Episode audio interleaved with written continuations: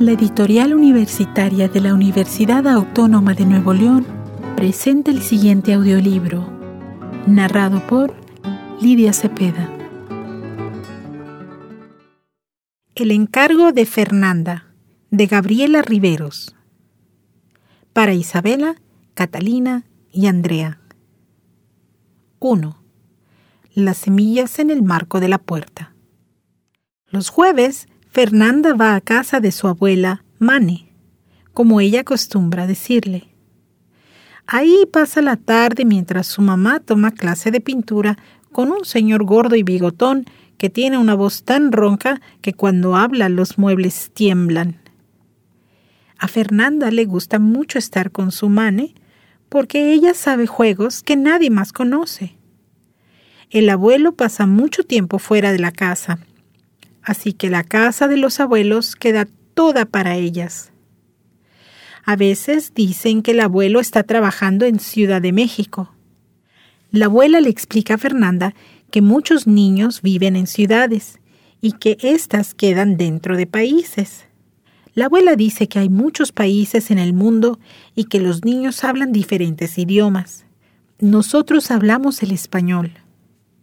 En casa de Mane también viven algunos otros compañeros, como Holgorio, Algarabía y Ronquillo, tres canarios que cantan todo el día. La abuela les platica cosas por las mañanas mientras lleva las jaulas hasta la cocina. Les quita la charola de abajo, enrolla el periódico mojado y descubre el periódico limpio. Después les pone el piste en su recipiente pequeñito y colorado. Holgorio y su hijo Ronquillo están juntos en una jaula. Brincan nerviosos de un palo a otro y a veces hasta se agarran de la reja de la jaula. A veces Ronquillo le pica los dedos a Fernanda mientras mueve la cabeza como muñequito de cuerda. Algravía está sola en otra jaula. Tiene unos ojitos muy atentos que contemplan a la abuela mientras habla y Holgorio, su esposo entona un canto sonoro que sube por los barandales de la escalera y se extiende por toda la casa junto con la melodía que silba la abuela. A Fernanda le gusta resbalar por la escalera desde arriba hasta abajo. Recuerda que un día la abuela abrió su closet y le prestó una cajita antigua, con dibujos de mujeres con vestidos largos y sombreros. La cajita tenía terciopelo azul por dentro. Ese día le dio a probar unas tiritas color café que a Fernanda le encantaron. Su abuela le dijo que era carne seca o machaca y se la dio en una servilleta que Fernanda guardó en la cajita. Así resbalaba por la escalera y en cada escalón se echaba un puño de carne seca a la boca. Mmm. Al llegar al piso de abajo se dirigía a la cocina. La abuela le daba más y otra vez a subir la escalera. Otra cosa que Fernanda disfruta hacer es jugar con su abuela al diablo de la pata coja. Mane prepara la comida y mientras pica y pica y pica tomates, cebollas, cilantro, chile, zanahorias, calabacitas y no sé cuántas cosas más, Fernanda salta con un pie y toca una puerta. ¡Tan, tan! ¿Quién es? pregunta Mane. El diablo de la pata coja, responde Fernanda. ¿Qué quería? pregunta la abuela. Un listón, dice la nieta. ¿De qué color? Rojo. Y entonces Mane le da un pedacito de tomate y Fernanda lo acomoda en un plato. Así siguen durante un buen rato. La abuela le va dando listones de cilantro, de limón, de pepino y de semillas de chayote. Fernanda crea un platillo lleno de colores. Lo acomoda en el centro de la mesa por si alguien gusta probarlo. El jueves pasado, al igual que todos los jueves, Fernanda llegó a casa de Mane. Era un día muy caluroso y la abuela la recibió con limonada fría en su vaso favorito. Es más bien una taza rosa de plástico. La abuela se sentó a tocar el piano. Fernanda se acomodó en un sillón de la sala para escucharla. Recorría el teclado de un lado a otro y producía una música tan fuerte y alegre que le daba vida a toda la casa. Las flores del jarrón se enderezaban, los árboles se asomaban por las ventanas. Los aromas a tapiz y enredaderas se alborotaban. Hasta el paisaje del cuadro sobre el sillón parecía animarse. Primero, Fernanda se sentó derechita, con los pies colgando hacia el piso.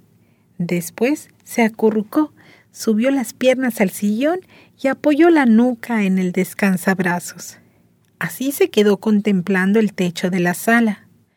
La música del piano corría y callaba, iba y venía, subía y bajaba, fuerte y querido, acariciaba los retratos de las paredes, daba vida al resplandor del candil con sus figuritas de cristal brillante que vibraban al son de la música. Fernanda volvió los ojos a la ventana. Vio a lo lejos las plantas de su mane. Sus favoritas eran las maravillas. A una sola planta le crecen flores color vino, blanco y rosa. Mane dice que esas flores se cierran todas las noches. Solo despiertan y abren sus pétalos cuando sale el sol. A Fernanda le gustan las semillitas que dejan las maravillas porque son negras, redondas y pequeñitas, como si fueran de plástico. De pronto, Fernanda volvió los ojos al marco de la puerta de la sala y recordó.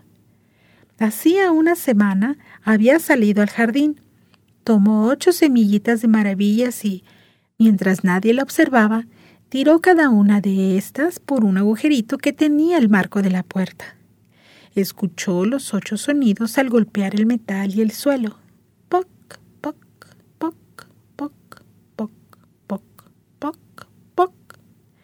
Después se fue al fregadero de la cocina, trajo unas gotitas de agua y las vació en el mismo agujero. Para que no tengan sed, háganse grandes, gigantes. Las veo el próximo jueves, les dijo alejándose de ahí. 2.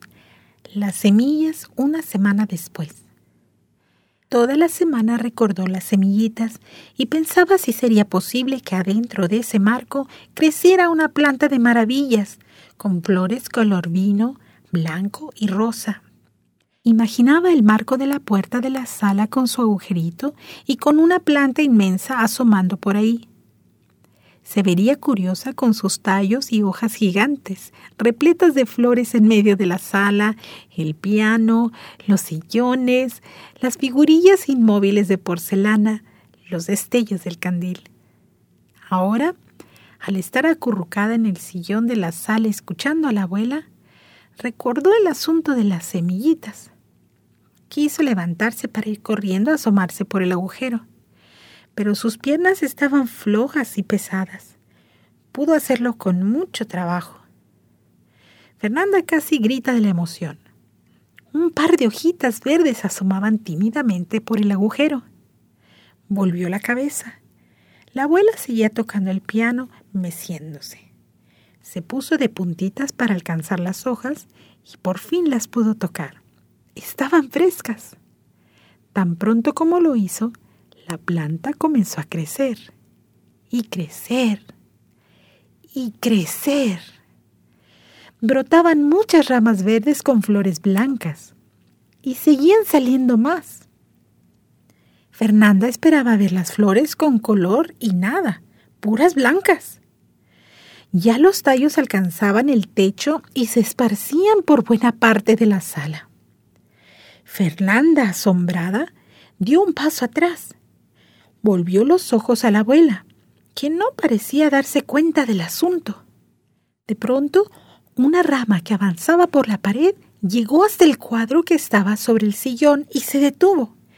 Se alargó un poco más y abrió una última flor que quedaba como parte del cuadro. Fernanda volvió a ver a la abuela y, al darse cuenta de que la abuela seguía tocando el piano, avanzó hasta el sillón sin hacer ruido. Se subió en él, se paró sobre los cojines y se acercó al cuadro. Mane lo había pintado hace muchos años. Era grande y mostraba un paisaje soleado con unas montañas a lo lejos, una casa de sillar con techo de rejas y dos personas sentadas que merendaban sobre el césped. Había un caminito que llevaba hasta la casa y el pasto tenía algunas flores. Fernanda se acercó tanto al cuadro para observarlo que casi lo rozó con la nariz. Enseguida sintió un nudo en el estómago. Percibió una ligera brisa con olor a hierba.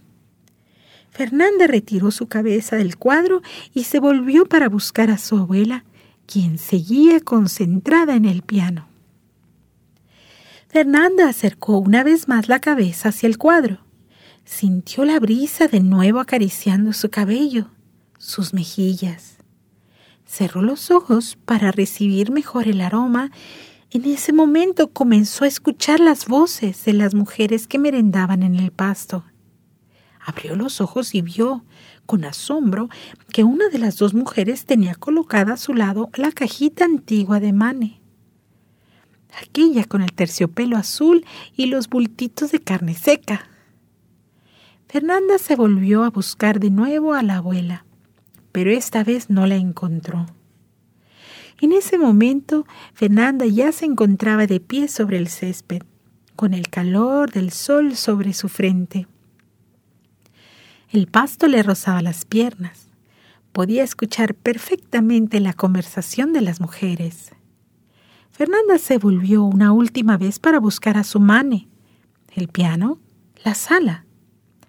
Enseguida, una de las mujeres volvió la cara hacia Fernanda y con una sonrisa amable la llamó por su nombre. Tomó la cajita entre sus manos y se la ofreció. Fernanda arrastró los pies sobre el césped y al tomar la caja observó a la otra mujer. Su expresión era horrible. Ojos amarillos y grandes, cejas muy negras, nariz de gancho y dientes filosos. Una sonrisa perversa.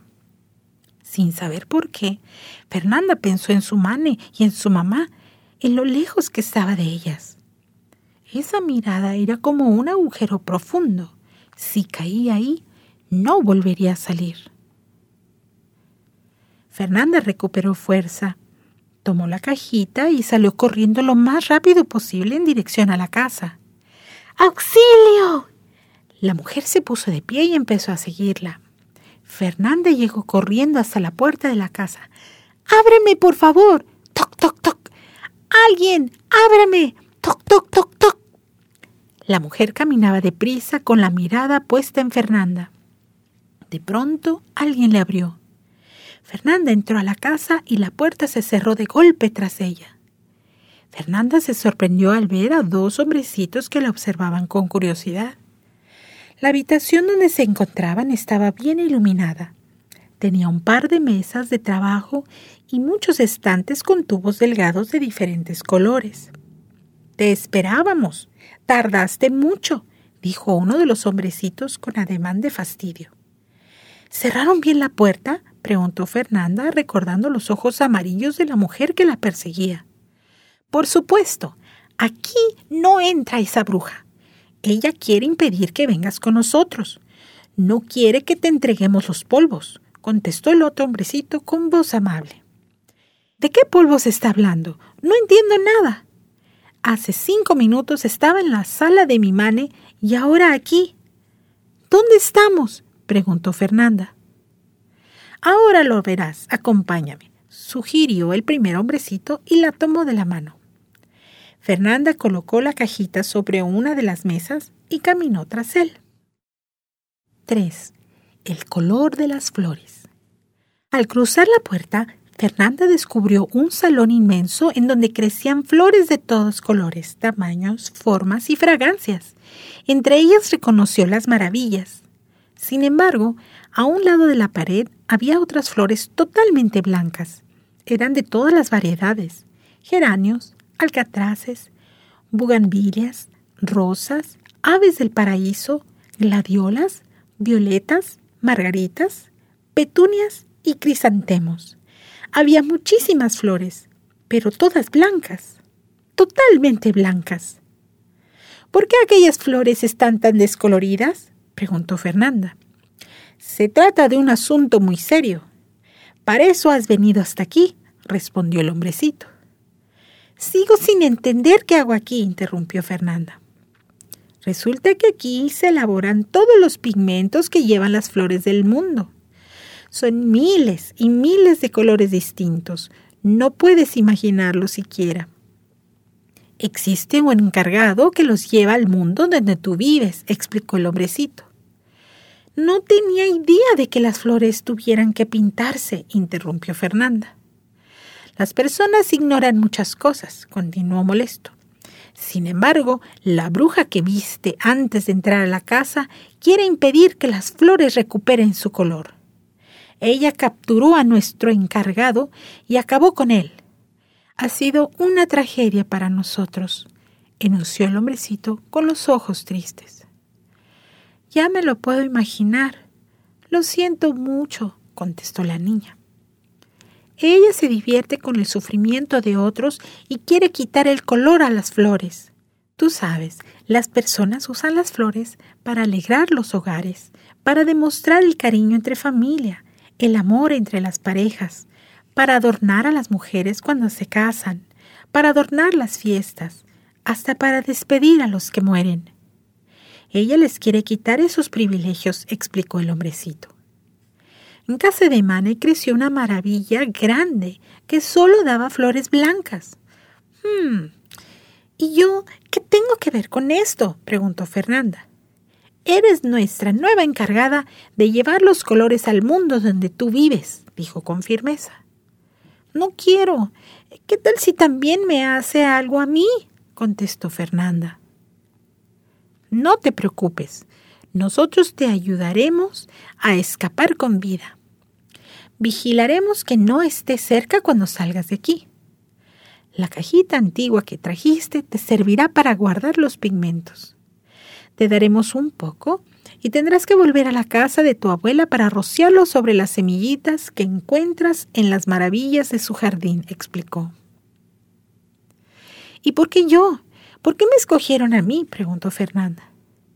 El encargado nos confesó que un día llegaría otra persona a tomar su lugar.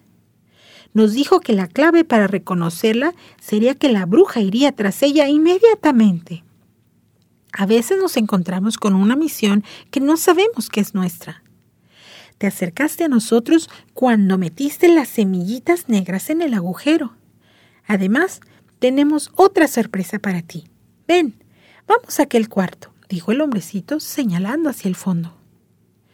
Fernanda, con el ceño fruncido, caminó tras él.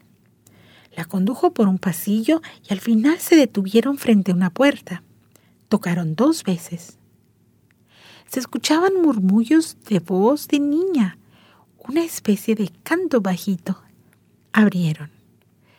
De espaldas encontraron una niña pintando un cuadro sobre un caballete. Fernanda pensó que la niña era prisionera de los hombrecillos y que ella misma había caído en una trampa. Sin embargo, la niña parecía alegre y tranquila. Cuando la niña se volvió para verlos, Fernanda se sorprendió. Era muy parecida a su mamá. Hola, me llamo Laura. ¿Quieres pintar aquí conmigo? le preguntó ofreciéndole un pincel. Hola, yo me llamo Fernanda. Este... No, gracias. Qué bonito pintas. Oye, ¿de casualidad no te llamas Laura Elizondo? Sí, ¿cómo sabes? preguntó la niña. Mm, Fernanda no sabía qué decir. Esa niña pequeña que pintaba era su mamá. La misma que ahora tenía 30 años y que los jueves tomaba clases de pintura con un señor gordo y bigotón. El hombrecillo apartó a Fernanda de la niña antes de que pudiera decir algo. Shh, no le digas. Ella no lo sabe, murmuró. ¿Qué hace mi mamá niña en este cuarto? preguntó Fernanda. Pinta, ¿no lo ves? respondió el hombrecillo. Ya me quiero ir de aquí, no entiendo nada. Mira, en tu familia hay algunos que nacen artistas. A unos les gustan los colores como los de las flores, pero les gusta que se queden, que vivan para siempre y por eso pintan. Otros tienen un oído especial y escuchan sonidos que nadie percibe. Los murmullos del arco iris, los recuerdos de los muebles, la voz del silencio, de la brisa que respiran las pinturas cuando te acercas Ellos son músicos, escritores o pintores. Por ejemplo, tu abuela pinta cuadros y toca el piano. A otros les gusta modelar el espacio con el movimiento de su cuerpo y expresar sus emociones. Así, una de tus tías es bailarina. Un hermano de tu abuelo fue escultor. Ellos descubren rostros, figuras o estados de ánimo que permanecían escondidos en el mármol, en el bronce, hasta que ellos le dan forma con su cincel. Y luego ¿Por qué me dices tantas cosas de todos ellos? preguntó Fernanda. Mane pintó este cuadro cuando tu madre tenía cinco años. Pensó en ella con tanto cariño mientras lo pintaba que algo de tu mamá se quedó a vivir aquí. Desde entonces quedó fascinada por la fuerza que tienen los colores para hacernos sentir de tantas maneras. Por eso le gusta tanto pintar, explicó el hombrecillo, y agregó lo siento, tenemos que darnos prisa. Debes llenar tu caja de polvos de colores y salir corriendo por la vereda hasta que escapes el cuadro. Tú eres la única que puede ayudarnos a devolver el color a las flores del mundo. Sin embargo, debes mantener esto en secreto, detalló el hombrecillo. 4. Secreto de familia. Fernanda colocó la cajita adentro de su blusa Enseguida cerró la puerta a sus espaldas. Vio que la mujer no estaba a la vista y salió corriendo rapidísimo. Sentía su corazón golpeando la caja. Lo sentía también en la frente. Corrió todo el sendero hasta casi perder el aliento. Sus piernas se volvieron más pesadas. No me acordaba que el camino fuera tan largo. En ese momento se escuchó un aullido horrible. A lo lejos distinguió la cabellera negra y el destello de los ojos amarillos que parecían acercarse. Fernanda corrió con todas sus fuerzas hasta encontrarse con un borde de madera que presentaba un precipicio frente a ella. Brincó hacia él y cerró los ojos. Durante unos instantes sintió la brisa recorriendo su cuerpo. Cuando abrió los ojos, estaba en el suelo de la sala frente a la abuela, quien, impasible, seguía tocando el piano. La enorme planta de la maravilla había desaparecido. Se puso de pie con la intención de salir al jardín para rociar los polvos sobre las semillas y así cumplir su encargo. La abuela recorría el teclado con sus dedos delgados hacia la derecha y hacia la izquierda. Poco a poco, un mar de sonidos inundaba todo, absolutamente todo. Fernanda luchaba contra esa música fuerte y pesada que no le dejaba mover las piernas ni gritar que la abuela interrumpiera su música y se rompiera el hechizo. Finalmente la música se detuvo. Fernanda abrió los ojos de nuevo. La abuela y su mamá la observaban curiosas. Tranquila, no pasa nada. Tuviste un mal sueño, decía su mamá con tono amable. Tengo que ir al jardín, encontrar las semillas. La música no me dejaba, gritó Fernanda, poniéndose de pie y buscando la cajita de los polvos. ¿Para qué, hijita?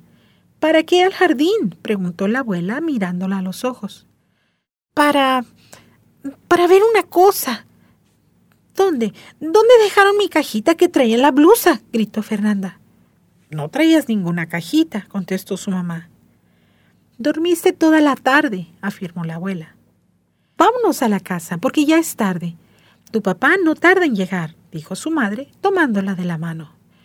Mm, solo quiero ver una cosa, añadió Fernanda corrió hasta la ventana y vio con asombro que todas las flores del jardín de la abuela tenían sus colores originales. Fernanda frunció el ceño. Vámonos, Fer, dijo su madre. Abrieron la puerta para encontrarse con la brisa húmeda y caliente de la ciudad, el ronroneo de algunos gatos y de los coches recorriendo la avenida cercana. El sol lanzaba sus últimos rayos delineando los contornos de nubes grises, doradas, naranjas. Los colores ahí estaban cubriéndolo todo. Incluso el canto insistente de las chicharras, colores a punto de ser borrados por la llegada de la noche, a punto de sumergirse en un velo de obscuridad. Fernando observó el atardecer y también sus manos. Descubrió en ellas muchas partículas de colores. Su madre abrió la puerta del coche y Fernanda encontró ahí una pintura sin terminar. Tenía tres flores grandes, blancas. Eran tres, como su mane, su mamá y ella. Subieron al auto.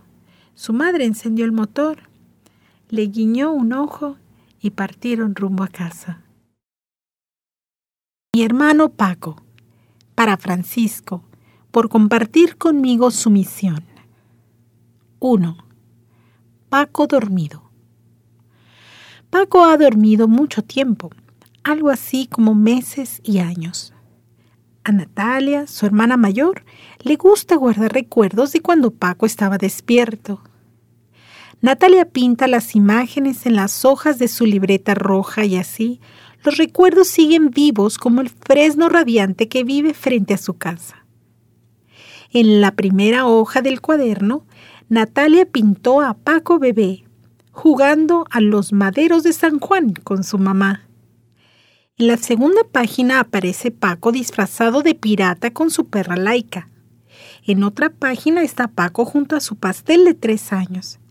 Después Paco y su papá mirando el mar. En otra, Paco sobre su triciclo y Natalia en la bici.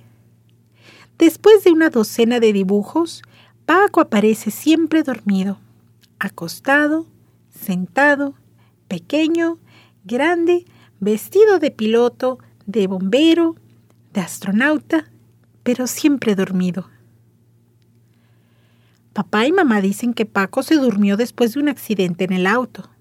Sin embargo, Natalia está segura de que más bien tomó una pócima en una de sus múltiples expediciones al sótano de casa de los abuelos. Por supuesto que Natalia, durante muchas tardes, bajó al sótano para buscar la pócima, y aunque nunca encontró ni un frasco, ni una botella, ni nada que se le parezca, con el tiempo estuvo segura que Paco despertaría algún día. Todo era cuestión de adivinar cuál era la fórmula secreta y en estas averiguaciones pasaron los años. Recuerda cuando lo vio dormido por primera vez. Paco estaba acostado en la cama de un hospital con la cabeza vendada. Aunque ella creía que solo las momias usaban vendas, supo de inmediato que Paco no estaba jugando. Su mamá tenía los ojos pequeñitos, el doctor una bata muy planchada y unos anteojos muy gordos por los que se asomaba una mirada seria. Natalia supo por esto, por tanto silencio y porque había una aguja con un tubito en la mano de Paco, que su hermano ya no era el mismo. ¿Cómo iba a estar tan tranquilo si le habían puesto una aguja en la mano? Mamá, cuando le quiten esa inyección, ¿va a despertar? ¿Esa vacuna tiene magia para dormir? No, Natalia, no es una vacuna, es suero. No sabemos cuándo va a despertar. Esa escena estuvo dando vueltas en la cabeza de Natalia durante días y noches. No entendía cómo Paco podía estar tan dormido y qué era eso de suero. Natalia prefirió no hacer más preguntas para no entristecer a sus papás. Por las noches planeaba cómo despertarlo. La primera noche que Paco volvió a casa, Natalia se escabulló de su cama para llegar hasta él y hablarle abrir sus párpados, su boca, hacerle cosquillas. Pero él no despertó. Las noches siguientes esperaba a que su papá y mamá durmieran para salir de su cuarto e intentar toda clase de experimentos. Le llevaba nieve de chocolate, balones de fútbol, le ponía audífonos con películas y videojuegos. Le llevó también la primera piedra que recogió de un parque. Mamá la guardaba en su closet. Un libro con animales tridimensionales un colmillo de dinosaurio, la marimba miniatura que trajo el tío Eulalio. Después pensó que tal vez estaba cansado de sus cosas y le llevó las de ella. Un cuaderno con portada de peluche, un espejo que cuenta historias, unos lápices que huelen rico, una linterna que se usa en la cabeza, un cojín con lentejuelas que dice mi hermano favorito, unos esmaltes de uñas color azul galáctico. Pero tampoco dio resultado. Cada día, antes de dormir, pedía que Paco despertara la mañana siguiente. ¿Por qué de pronto se había quedado tan dormido? Nadie que ella conociera tenía un hermano dormido siempre. ¿Por qué no podía volver a ser como antes, un niño normal, si todos lo eran? Natalia pensaba que ser normal era lo más fácil. ¿Cómo entre tantos niños que había visto en el kinder, en las piñatas, en su familia, no había alguien así? ¿Por qué eligieron a su familia para dormir a un niño? Cada mañana muy tempranito corría al cuarto de Paco con la certeza de que ese día sí estaría despierto, de que todo había sido un mal sueño. Pero su hermano seguía inmóvil, con los ojos cerrados, su carita serena. Si fuimos escogidos de entre tantas familias para tener con nosotros a un niño diferente, es que todos nosotros somos especiales, dijo un día mamá. Con todo lo sucedido, Natalia estaba segura de que ella era distinta. Debía tener una misión y quizá debía comenzar por despertar a su hermano. Así que siguió ideando formas para hacerlo. Entre más aburrido, más dormido. Entonces inventó obras de teatro y se disfrazó de princesa, de gallina, de payaso, de bruja, de doctora, de oruga, de mago y de un montón de cosas más. Cuando se cansó de disfrazarse, se le ocurrió que contándole historias de terror podía hacer menos pesado su papel de durmiente. Tal vez el miedo o un susto lo despertarían. Embrujos, fantasmas, cuchillos, ahorcados y aparecidos desfilaron por sus relatos. A veces Natalia temblaba de miedo, pero su hermano como si nada. Natalia pasó horas contándole las travesuras de sus amigos, la fiesta de Navidad en casa de los abuelos. Le dijo que tendrían otra hermanita. Aun cuando estaba triste o la regañaban sus papás, Natalia también iba a platicarle a Paco y a veces hasta lloraba con él. Así pasaron los días, semanas, meses y nada funcionaba. Incluso hacía ya tres años que había nacido Cecilia, una niña preciosa. Natalia ahora estaba en cuarto año. Tenía diez años y sabía más que nunca que su misión no sería fácil. Pero no se daría por vencida. Entonces se le ocurrió que Paco nunca había tenido una fiesta para él. Quizás esto podría funcionar pidió ayuda a su mamá y durante semanas organizaron la fiesta. Sería el 2 de junio, día en que Paco cumpliría ocho años, en el inmenso jardín de los abuelos. Invitaron a primos, amigos de Natalia, vecinos, algo así como 100 niños. Además, habría abuelos, tíos y compadres de papá y mamá llenarían el jardín de globos y flores de papel, casi una feria, algodones de azúcar, muro de escalar, exhibición de mascotas, concursos de baile, payasos inflando globos, casa de espantos, carritos con flautas enchiladas y sopes, columpios, resbaladeros, un pastel enorme que diría Paco, con letras gigantes y ocho velitas, tres piñatas repletas de dulces y, además, irían los que habían sido sus personajes favoritos, repartirían autógrafos y se retratarían con los invitados. Por fin llegó el día esperado. Era un sábado soleado. A media tarde comenzaron a llegar todos. Saludos por aquí, por allá. Natalia decidió que Paco no saldría hasta que todos los invitados estuvieran en la fiesta y se acomodaran alrededor del pastel. Una vez que abuelos, tíos, niños, vecinos, compadres y primos se dispusieron como Natalia ordenó, papá y mamá trajeron a Paco y lo acomodaron en el centro. Prendieron las ocho velitas y todos cerraron los ojos para pedir su deseo. Natalia comenzó a cantar. Estas son... y todos siguieron a coro. Las mañanitas que cantaba el rey David, hoy por ser tu cumpleaños te las cantamos aquí. Despierta, Paco, despierta. Y de pronto, un súbito silencio inundó la fiesta. Al mismo tiempo, los cien niños, papás, tíos y abuelos palidecieron embobados.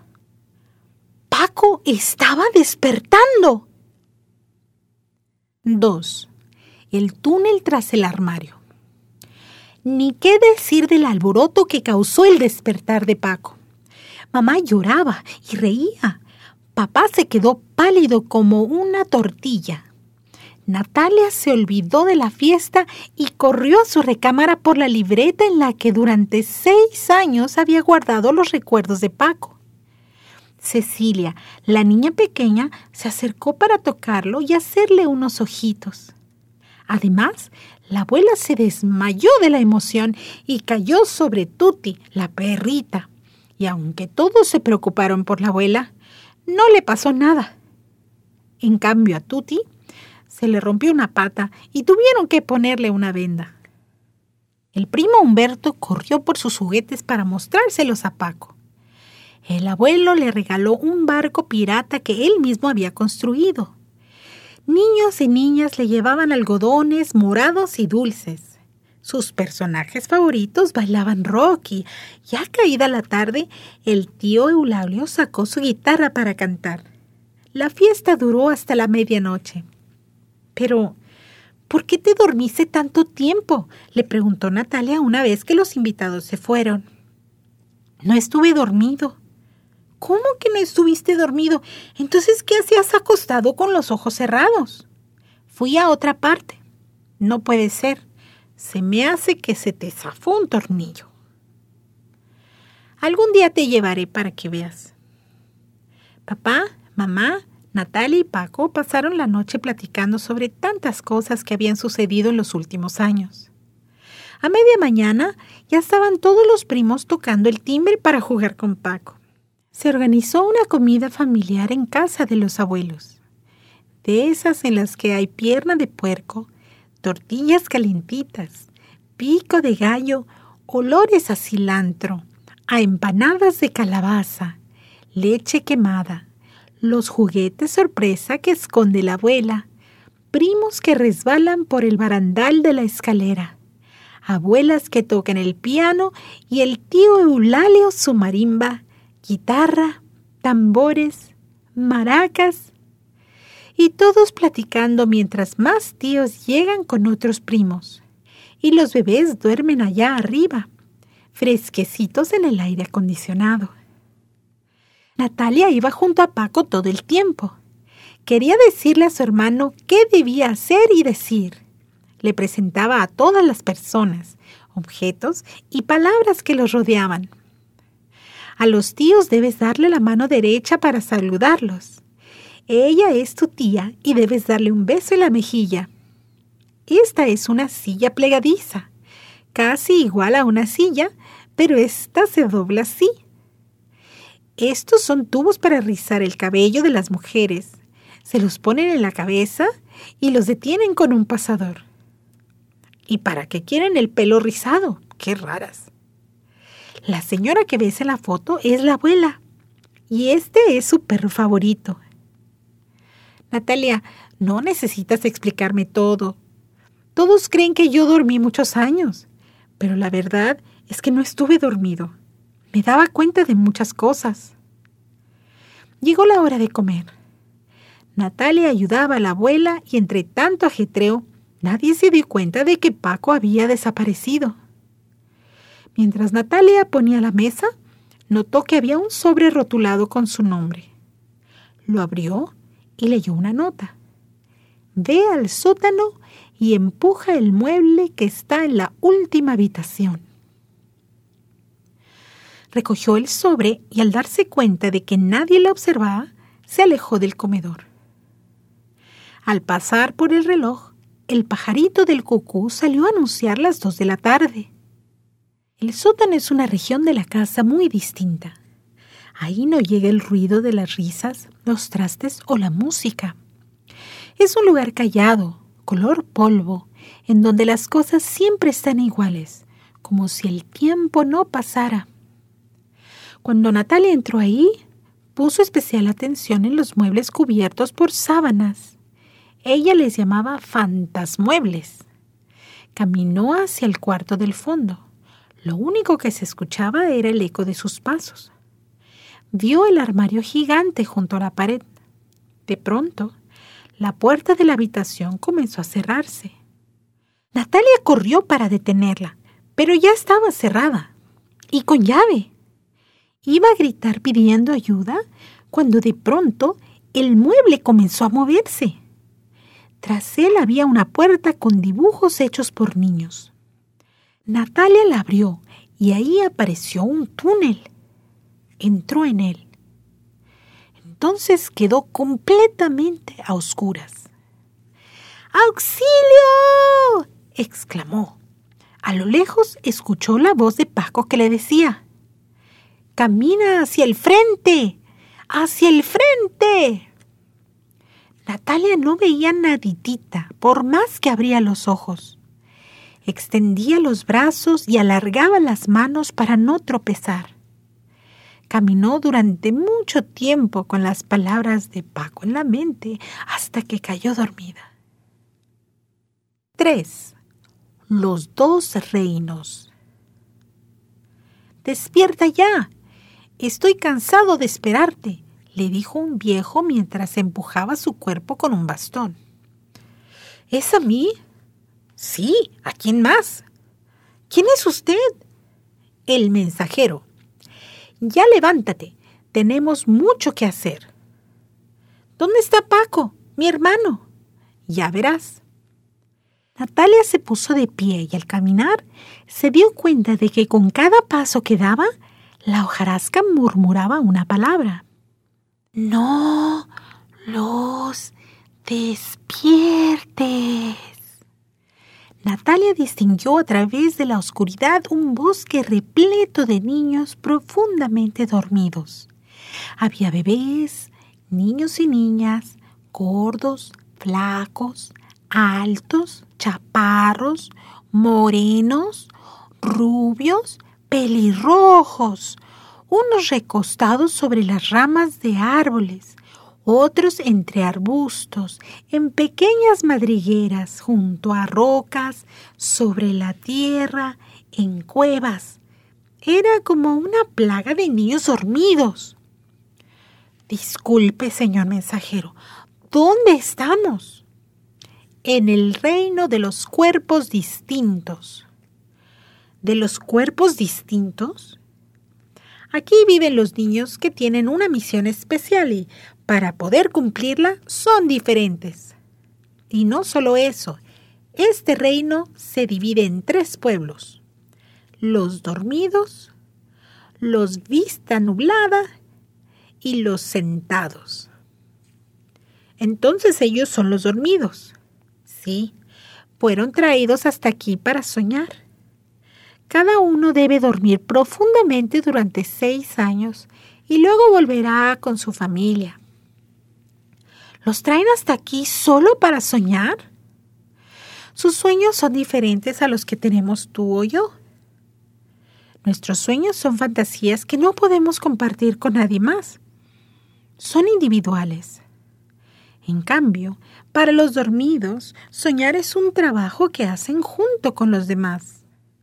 Al soñar, todos ellos comparten un mundo y desde ahí crean las leyes que hacen que muchas de las cosas que vemos en la tierra sucedan. ¿Cómo qué cosas? Sueñan que el agua no salga del mar para inundar la tierra, que llueva para que los cultivos crezcan, que cada tarde se pinte un atardecer distinto en el horizonte, que cada animal tenga un idioma diferente, que las estaciones no se retrasen, que las estrellas sigan brillando sobre las ciudades, que los pájaros aprendan a volar, que no haga tanto calor ni tanto frío. Sin el sueño de estos niños, el mundo sería un caos y nadie podría habitarlo. Entonces, no debemos despertarlos. Pues no, pero todos tienen una familia que los quiere e intenta interrumpir su sueño. ¡Ups! Nosotros fuimos una de esas. Oiga, ¿me va a dormir a mí también? Claro que no. Tú tienes que rescatar a Paco porque lo tienen atrapado. ¿Atrapado? ¿Quién? Calma, no te preocupes. Tu hermano está sano y salvo. Los vista nublada y los sentados también son niños especiales que ayudan a resolver los asuntos difíciles de los seres humanos. Los niños de vista nublada no ven con los ojos, pero pueden ver con el corazón. ¿Cómo te diré?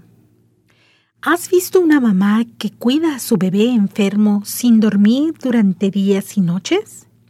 Sí, mi mamá lo hizo cuando Paco se durmió respondió Natalia impaciente.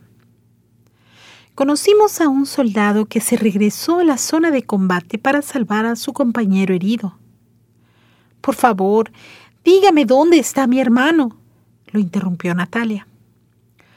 No puedo decírtelo ahora. Tienes que escuchar todo lo que te voy a contar. Prométame, con su palabra de mensajero, que me dirá dónde está. Juro, por el mejor de los mensajes que te diré en dónde está. Está bien. Los niños de la vista nublada cierran sus párpados durante años y nace en ellos la facultad de ver con el corazón. Desde su oscuridad solucionan los problemas de muchísimos hombres, mujeres, niños y niñas. Pero creo que eso nadie lo sabe en la tierra. Así es, si eres un niño elegido para una misión, debes hacer tu trabajo en secreto. Se necesita ser muy valiente para no dar explicaciones. Todos querrán despertarte, ayudarte a ver con los ojos, a caminar. ¿A caminar? Sí. El tercer grupo de niños es el de los sentados. Ellos no pueden caminar, porque prestaron esa facultad. ¿A quién? Por ejemplo, hay países en guerra y la gente que vive en los pueblos necesita salir de su casa corriendo con sus hijos en brazos. Así corren día y noche para salvar su vida. Se necesita que un niño especial esté sentado para que las piernas de los fugitivos tengan fuerza. Ya entiendo. Allá en la tierra creen que los niños dormidos, los que no ven con los ojos o los niños sentados no trabajan. Nadie sabe lo que realmente hacen. No deben revelar su secreto. ¿Y qué pasa si algún niño lo revela? Uf, pasa a vivir al reino de los cabeza vacía para siempre. ¿Y ese en dónde está? ¿Ahí está Paco? No. Paco está prisionero en el jardín de los mil obstáculos. Él no reveló su secreto. Lo tienen prisionero por otras razones que ya te explicaré. Por favor, ayúdeme a rescatar a mi hermano Paco. Deja que termine mi historia. El reino de los cabeza vacía está en la tierra no puede ser. Nunca he escuchado algo que se le parezca. Pertenecer a ese reino es uno de los peores castigos que una persona puede tener. Estos niños parecen normales. Pueden caminar, están despiertos, ven con los ojos, Van a la escuela, a las piñatas, juegan fútbol, van al cine, te rodean todo el tiempo. ¿Qué les pasa entonces? Algo terrible. Han perdido la imaginación. ¿Cómo voy a reconocer a uno de esos? Pues verás.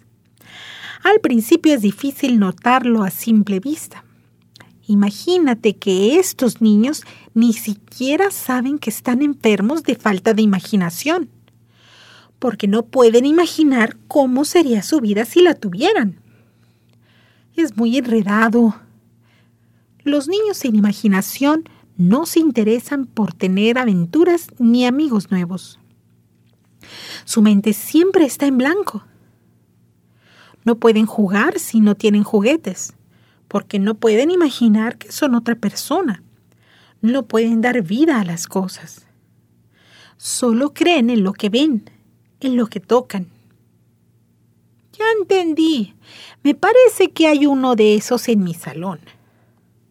Además, no aspiran a crecer. No les interesa ayudar a otros ni aprender cosas nuevas. Solo hacen las cosas por obedecer. No tienen interés por explorar, por conocer otros países, por subir montañas o ir al mar, porque cuando alguien les habla de eso, no ven nada en su mente. Uy, deben ser aburridísimos te vas a sorprender, pero hay muchos en el mundo. Son niños llenos de actividades y mientras se mantengan ocupados frente a pantallas o haciendo tareas, a nadie le interesa su falta de imaginación, ni a sus papás. En ocasiones, nadie se da cuenta. ¡Qué horrible! Estos niños tampoco pueden soñar. No hay imágenes en su mente. No se preocupen por construir un mundo mejor porque no lo pueden imaginar. Pero entonces no entiendo. ¿Por qué se llevaron a Paco? Porque Paco tiene dos cosas que ellos quieren.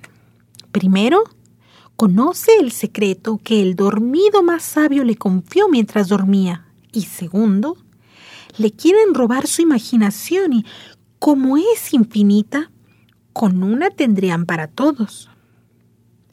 ¿Cómo voy a llegar al jardín donde está Paco? Lo verás pronto. Ven, corre, corre. ¿Qué pasa? Uno de los dormidos está a punto de despertar, y si te ve, nunca podrás regresar con los tuyos. Natalia corrió con todas sus fuerzas bajando la montaña. Volvió la vista atrás y se dio cuenta de que había quedado completamente sola. 4. El secreto del sabio dormido. Los rayos del sol iluminaron las mejillas de Natalia. Despertó sobre la hierba fresca.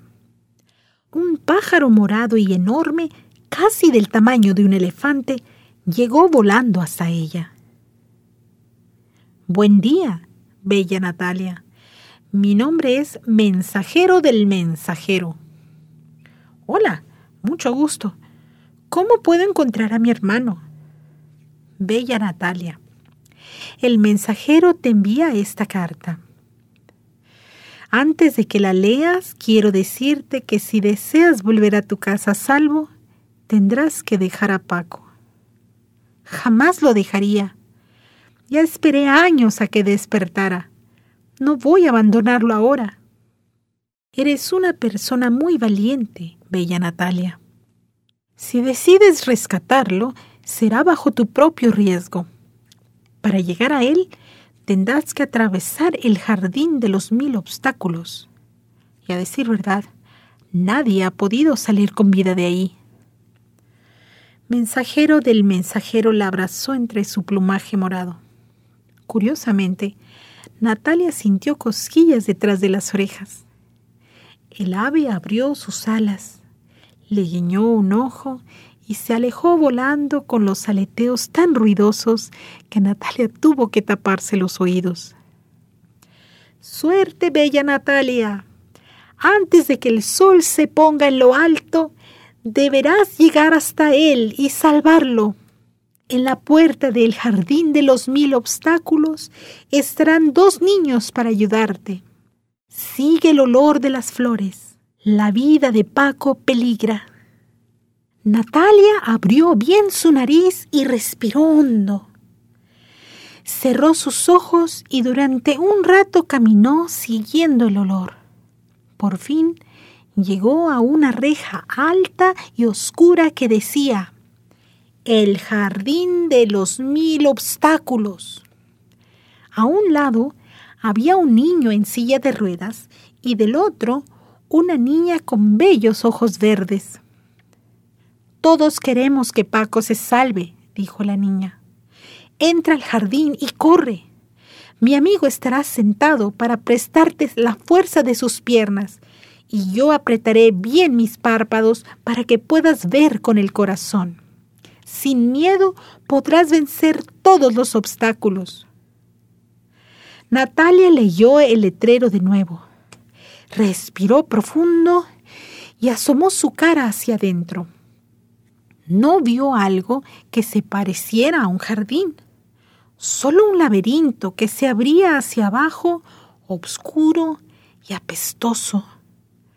Unos brazos pegados a la pared se alargaron para tocar su cara. Natalia corrió hacia adentro, vio cómo se cerraba la reja y escuchó desde la oscuridad un rugido espantoso. El suelo comenzó a temblar y el laberinto se desmoronó en mil pedazos. Natalia cayó y cayó hacia el fondo. Afuera, la niña apretó sus párpados y el niño dejó de sentir sus piernas. Sintieron escalofríos cuando una voz cavernosa exclamó Natalia. Después, todo quedó en silencio. Cuentan que nunca se supo exactamente qué fue lo que Natalia vivió en el Jardín de los Mil Obstáculos, que Natalia está escribiendo el libro en el que relatará sus aventuras. De lo que estamos seguros es de que Natalia sobrevivió y logró recuperar a Paco por segunda vez. Primero, al despertarlo con la fiesta y ahora, al rescatarlo del poder de los cabeza vacía. Natalia y Paco regresaron a casa de los abuelos. Subieron las escaleras del sótano y el cucú del reloj seguía anunciando las dos de la tarde. Cucú, cucú. Qué raro. No ha pasado el tiempo. Cucú, cucú. Natalia, gracias por todo lo que hiciste por mí, por hacerme sentir importante mientras estuve dormido, por mi fiesta, por rescatarme del jardín. Los cabeza vacía estuvieron a punto de conocer mi secreto y quitarme la imaginación. No tienes que darme las gracias. Lo hice con mucho gusto, dijo abrazando a su hermano. Oye, Paco, me dijeron que todos estos años soñaste un secreto. ¿Es cierto? Sí, es verdad. Estuve soñando el deseo de un sabio dormido me encargó que hiciera el tercer reino con un grupo de niños cuya misión será devolver la imaginación a los del reino de la cabeza vacía. Y también ayudar a que comprendan que la labor de los niños dormidos, sentados y los vista nublada es importantísima para todos nosotros. ¿Y cómo sabremos quiénes serán los niños del tercer reino? Ah, pues llevan una estrella color naranja pequeñísima detrás de las orejas. Natalia y Paco corrieron hasta la mesa del comedor en donde los abuelos, tíos, primos y padrinos iban a comer. ¡Salud! gritaron a coro. Por el gusto de tener a Paco despierto entre nosotros. ¡Salud! Por Natalia. ¡Salud! Aquella tarde después de la comida, Natalia subió silenciosamente hasta el cuarto de la abuela. Llegó hasta el espejo largo, miró su cara, se volvió de perfil y entonces descubrió cómo una estrellita naranja brillaba detrás de su oreja.